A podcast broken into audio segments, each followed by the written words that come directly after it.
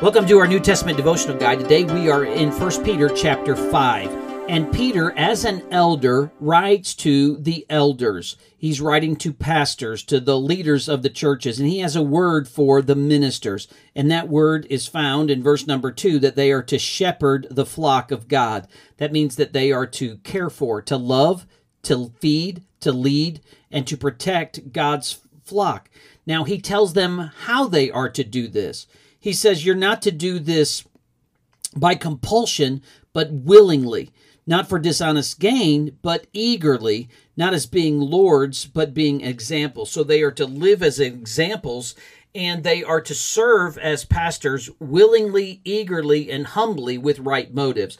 But he tells us one of the big reasons that keeps us faithful is in in being a good shepherd pastor of a church is that the chief shepherd, verse number four, is going to come. And when he does come, you'll receive the crown of glory that does not fade away. Remember, Jesus is coming, and he's coming to bring his rewards.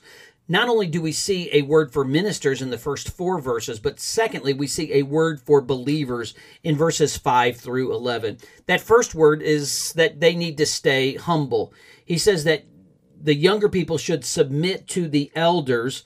Why? Notice he says in verse number 5 God resists the proud but gives grace to the humble. Therefore, humble yourselves under the mighty hand of God. Sometimes when you're young, you can be proud and a little cocky. And he says, No, you need to stay humble and cast your cares on the Lord because he cares for you. You also, as believers, need to stay watchful. Be sober, be watching, be vigilant, on your guard, because your adversary, the devil, walks about like a roaring lion, seeking whom he may devour. There's four truths that we learn. First, the devil is real.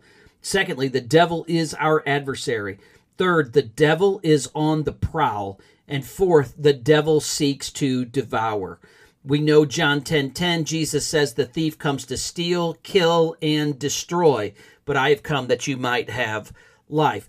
The devil must be resisted, verse number 9. Resist him steadfast in the faith.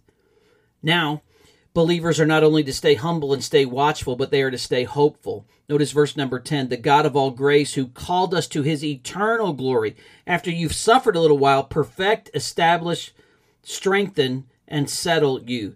May the Lord mature your faith, establish your faith, give you strength, so that he might get, verse number 11, all the glory forever and ever. Thirdly, that we see in this chapter is we see a word for friends. He calls his friends by Silvanus or Silas, our faithful brother, as I consider him. I've written to you briefly, exhorting and testifying that this is the true grace of God in which you stand. He challenges his friends to stand in grace. He wants them to stand in grace. Then notice in verse number 14 greet one another with a kiss of love. He wants them to show their love to each other. And then ultimately, he wants them to experience Christ's peace. Peace to you all who are in Christ Jesus. A word to ministers, a word to believers, a word for friends. And then he closes it with saying, During this time of difficulty and persecution, may you experience the peace of Christ Jesus.